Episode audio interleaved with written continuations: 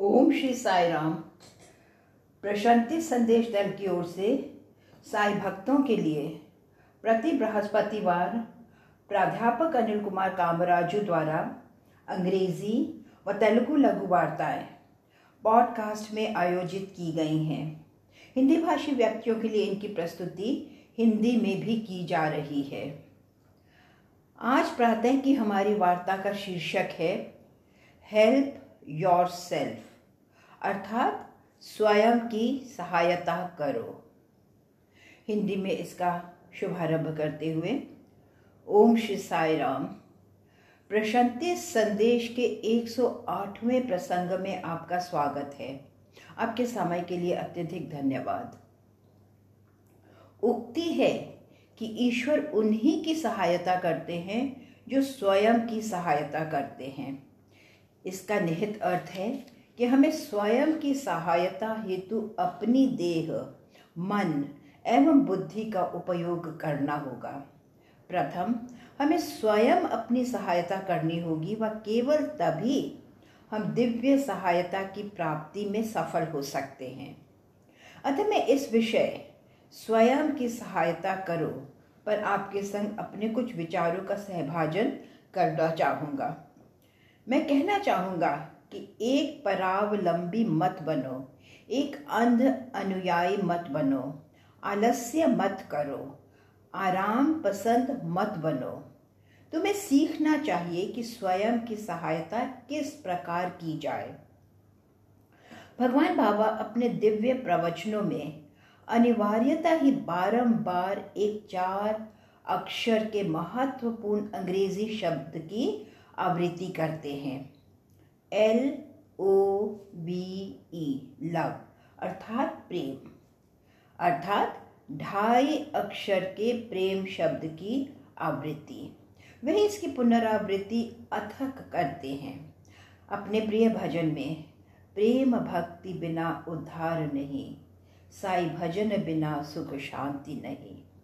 अथवा फिर यह भजन प्रेम मुदित मन से कहो, राम राम राम। पुनः प्रेम ही। स्वामी ने यह भी कहा कि प्रेम मेरा स्वरूप है।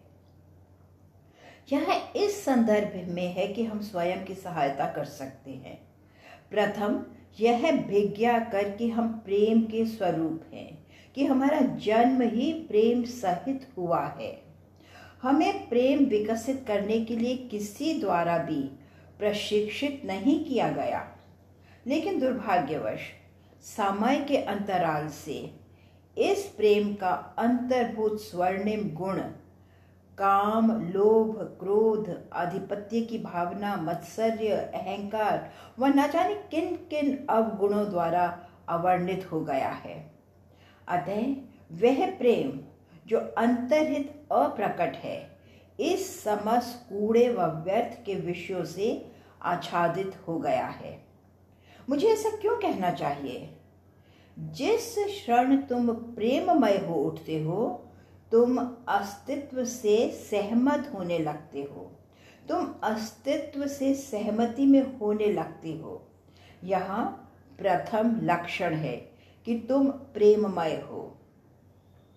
तथ्यता कहते हुए हम अस्तित्व के प्रति शिकायत करते हैं अथवा अधिकतम कोई कह सकता है कि हम अस्तित्व से समझौता कर रहे हैं। यह समस्त निकृष्टता ही है। तुम्हें शिकायत न करनी होगी, तुम्हें समझौता न करना होगा। तुम्हें अस्तित्व स्वीकार्य होना चाहिए वह यह केवल तभी संभव है जब तुम प्रेममय होते हो। व जब तुम प्रेममय होते हो तो तुम प्रसन्नता पूर्वक अस्तित्व में रहोगे।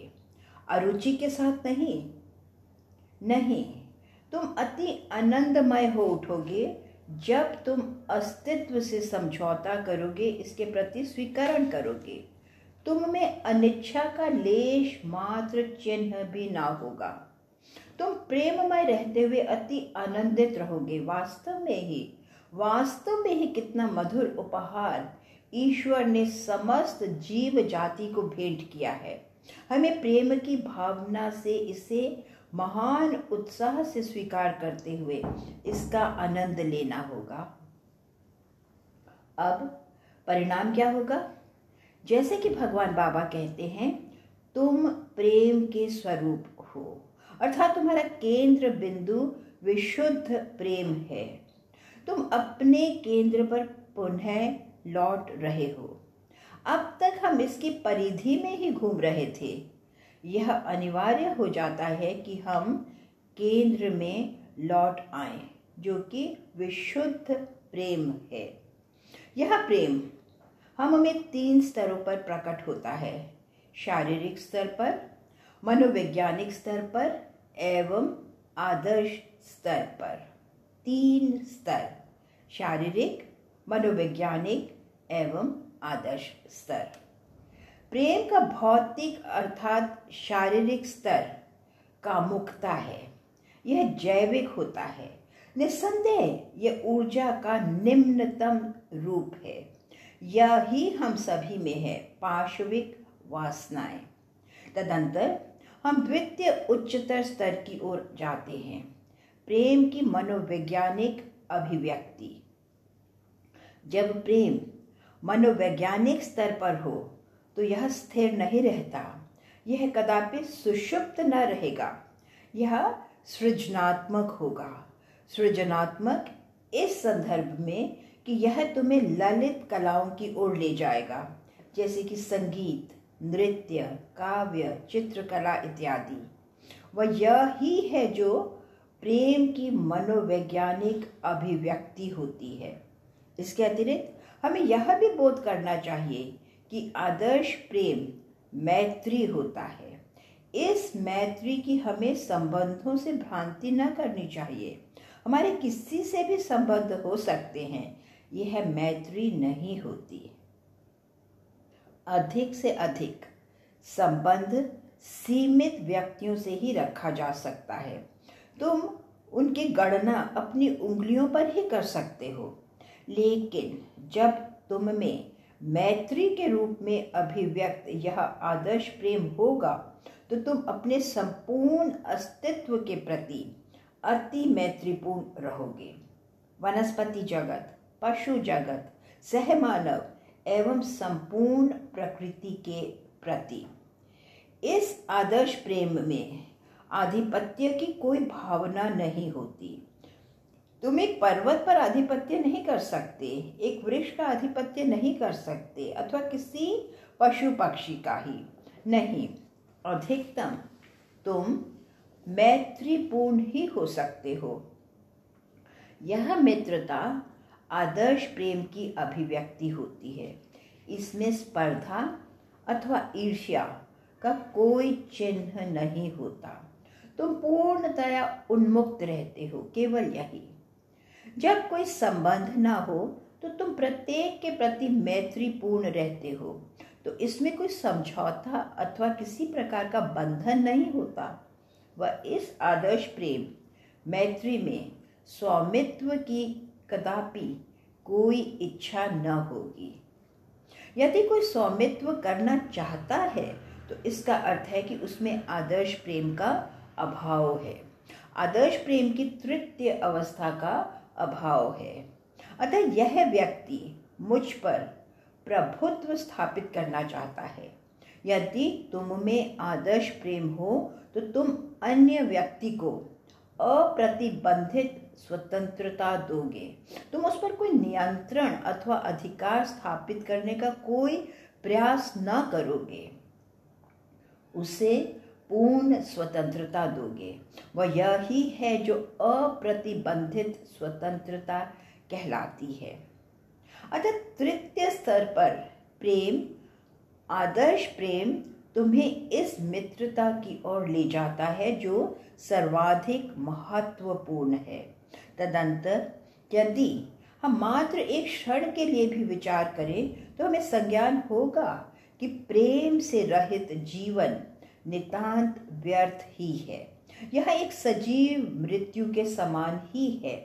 बिना प्रेम के हम जीवन को मात्र यूँ ही व्यतीत कर रहे हैं। निश्चय ही हम अपना जीवन जी नहीं रहे। जीवन नीरस, उबाऊ, अर्थहीन हो जाता है, यदि इसमें कोई प्रेम ही ना हो। अन्य शब्दों में, प्रेम से रहित एक जीवन मृत्यु की इस दीर्घ प्रक्रिया के अंतर्गत होता है। इसी कारण प्रत्येक धर्म में प्रेम को शिखर की प्राथमिकता पर मान्यता दी जाती है। बिना किसी अपवाद के प्रत्येक धर्म द्वारा ही, न केवल यह ही, यह केवल प्रेम ही है जो परिवर्तन लाता है, अन्य कुछ नहीं। अतः हम स्वयं की सहायता, हमें उपहार स्वरूप दिए गए प्रेम की भिज्ञा करते हुए कर सकते हैं। तदंतर हम किस प्रकार स्वयं की सहायता इस भिज्ञा द्वारा कर सकते हैं कि हम स्वयं ही ज्ञान की ज्योति की प्राप्ति कर सकते हैं, ज्ञान की कांति की। अन्य कोई तुम्हारी ओर से यह ज्ञान की ज्योति अथवा दीप्ति कांति प्राप्त नहीं कर सकता। तुम्हें स्वयं ही स्वयं की सहायता करनी होगी। तुम्हें स्वयं ही आनंदमय रहना होगा। इसे उपहार स्वरूप नहीं दिया जा सकता। तुम्हें स्वयं ही दिव्यता अथवा ईश्वरत्व की अनुभूति करनी होगी।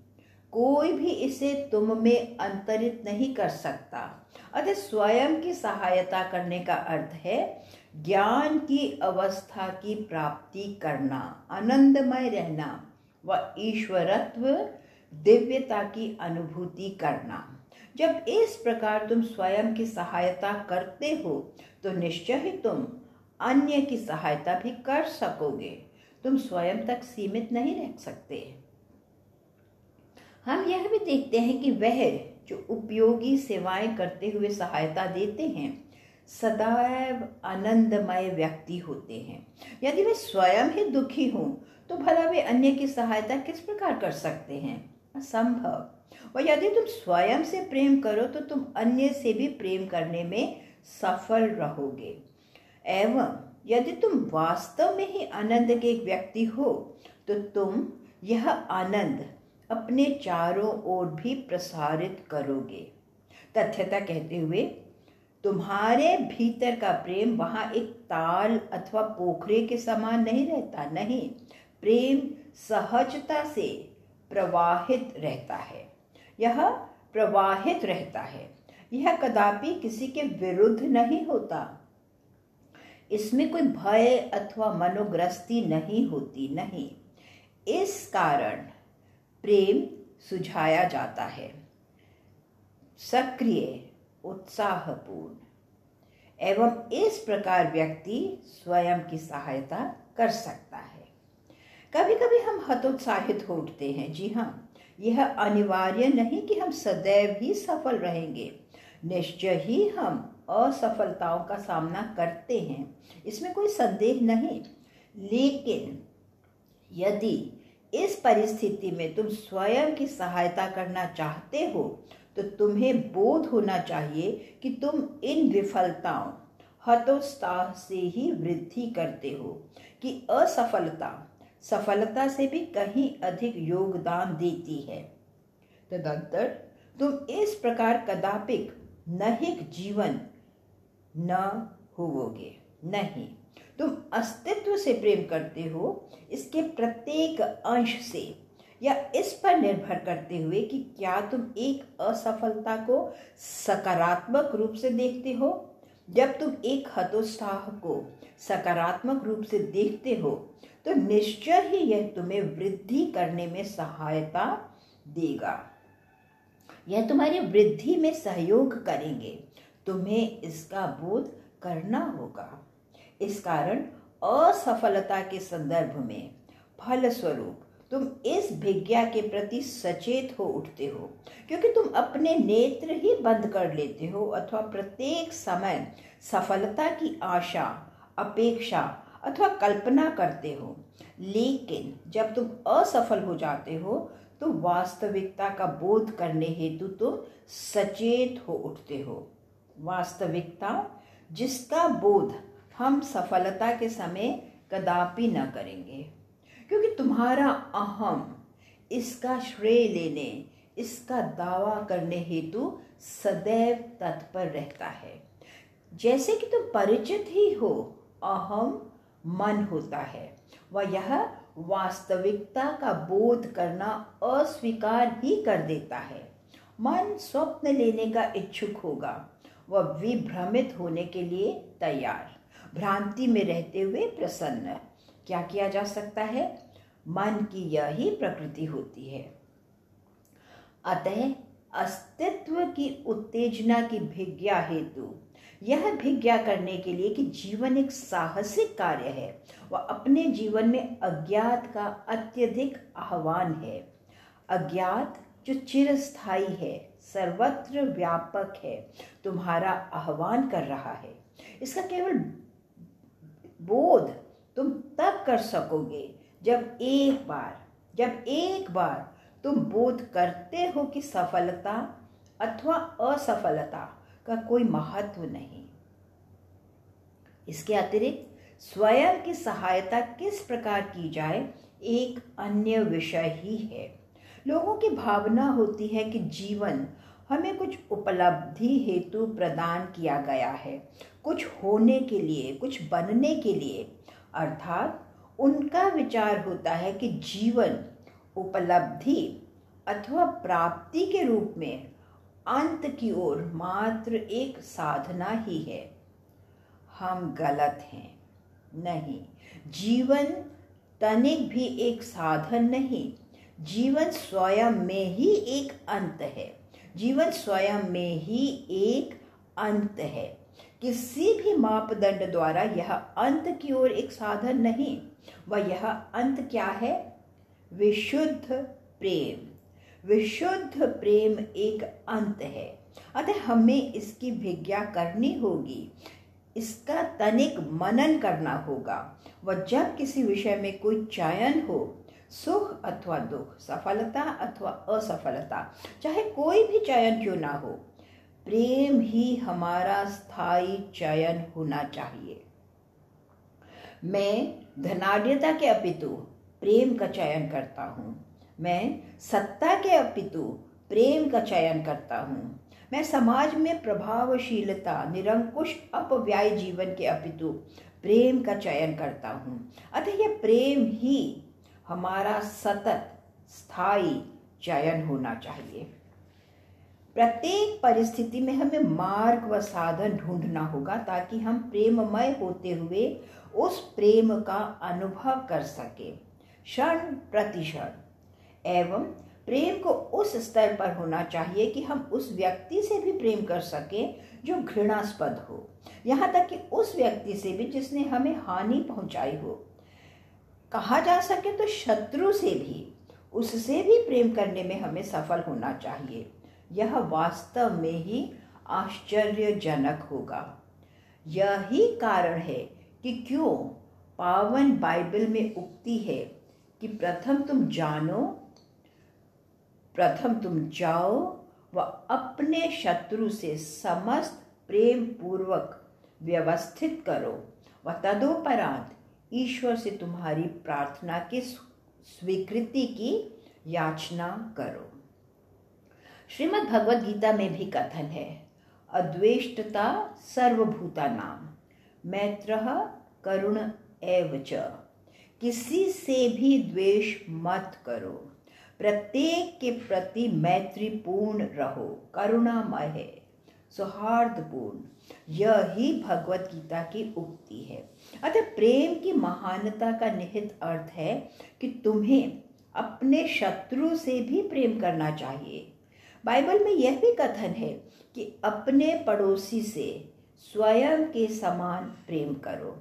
अतः जब हम यह अभिवृत्ति विकसित कर लेते हैं तो हम एक बदतरीन व्यक्ति से भी सर्वोत्तम, उसमें भी सर्वोत्तम गुण देख सकते हैं। कदाचित तुम उसे बदतरीन कह सकते हो, लेकिन फिर भी उसमें सर्वोत्तम गुण भी हो सकते हैं। यह समस्त हमारी अभिवृत्ति पर निर्भर करता है। जैसे कि मैंने कहा, प्रेम एक अविरल प्रवाह है, एक अविराम प्रवाह। यह गहनता, अधिक गहनता में आवेष्टित रहता है। प्रत्येक कोष्टिका ही प्रेम से पूर्ण होती है। व यदि व्यवहारिकता से कहा जाए, प्रेम, देह, मन व साक्षात तुम्हारे अस्तित्व के लिए आहार है। लेकिन हम उसका विचार ही नहीं करते जो हमारा इन तीनों स्तरों पर पोषण पुष्टि करता है। इन विषयों का ज्ञान हम तभी कर सकते हैं जब हम एकाकी हों। लेकिन हम एकाकी होना ही नहीं चाहते। एक सरल सा तथ्य, प्रेम के लिए एक अन्य की भी आवश्यकता होती है। मैं उससे प्रेम करता हूँ। मैं इस विग्रह से, इस भवन से, इस वस्तु से प्रेम करता हूँ। इसका अभिप्राय है कि प्रेम के लिए हमें एक अन्य की आवश्यकता होती है। लेकिन एकाकीपन में तुम स्वयं के अंत में ही प्रेम प्राप्त करोगे। अन्यथा प्रेम यदा कदा लुप्त अथवा निस्तेज हो देश द्वेष द्वारा प्रतिस्थापित हो जाता है। यह एक दुष्चक्र ही होता है। प्रेम व द्वेष द्वेष व प्रेम। यह दुष्चक्र निरंतरित रहता है। जब तक तुम अपने अंत में ना जाओ, जब तक तुम एकाकी न रहो, जब तक तुम किसी अन्य पर निर्भर न रहो, तुम प्रेम का आनंद लोगे, तुम प्रेम की अनुभूति करोगे और तुम स्वयं के लिए भी प्रेम हो जाओगे।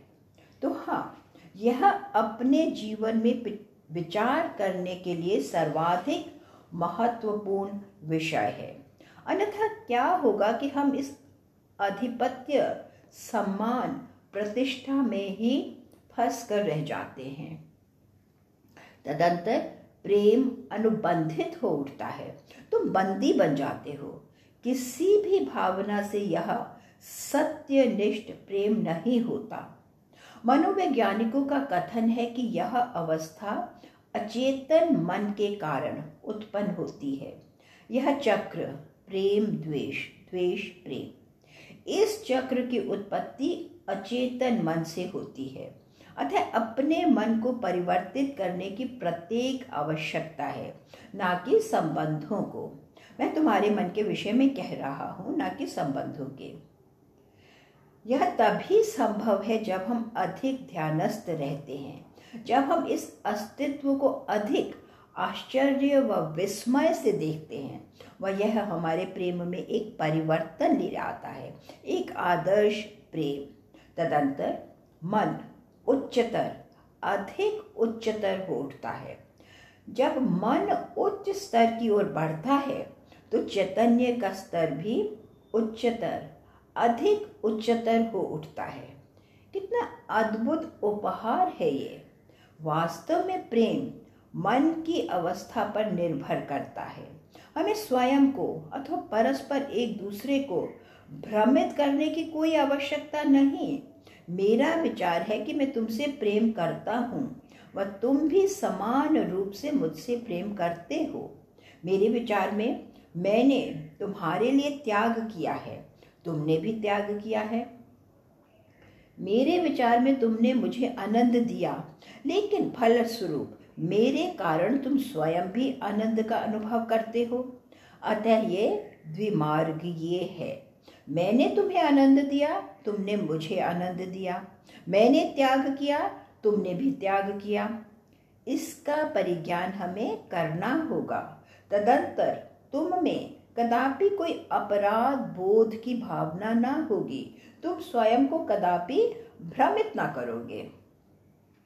इस कारण हमें स्वीकार कर अभिज्ञा की ओर प्रयास करना चाहिए। शनय शनय प्रेम का स्तर परिवर्तित होने लगेगा, लेकिन सदगुरु का वह दिव्य प्रेम भिन्न होता है, क्योंकि उनके लिए, तुमसे लेने के लिए कुछ नहीं। तुम कुछ नहीं देते वह वह भी कुछ प्रदान नहीं करते। वह तुमसे कोई अपेक्षा नहीं करते, लेकिन तुम उनसे जितना चाहो ले सकते हो। अपने सदगुरु से प्राप्त करना तुम पर निर्भर करता है।